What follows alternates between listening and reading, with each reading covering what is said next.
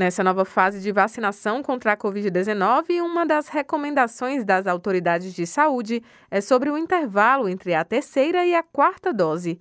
O coordenador distrital da Secretaria Municipal da Saúde, Bruno Carvalho, explica o calendário. São quatro meses né, de, de espaço da terceira para a quarta dose. A gente está vacinando as, os idosos de 80 anos ou mais que tomaram a vacina no dia 30 de novembro. De ficar atento nesse calendário, no site da Secretaria Municipal de Saúde tem todas as especificações da quem está apto para tomar vacina. Aos 103 anos, Dona Leonor Coutinho faz questão de manter os cuidados com a saúde e destaca a relevância de mais uma dose da vacina. Eu estou feliz porque vocês estão tendo cuidado com os idosos, que ficou muito, muito tempo sem, sem ser assistido.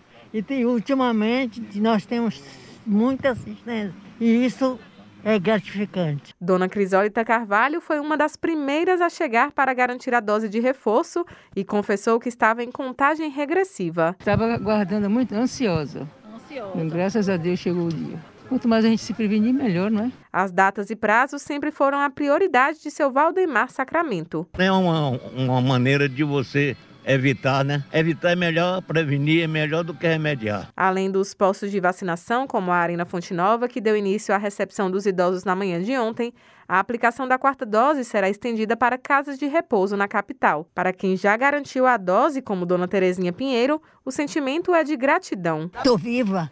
Ah, com a cabeça boa. Por meio do site da Secretaria Municipal de Saúde, é possível saber quem está com o nome na lista aqui em Salvador para tomar a quarta dose da vacina anti-Covid. Raíssa Novaes para Educadora FM.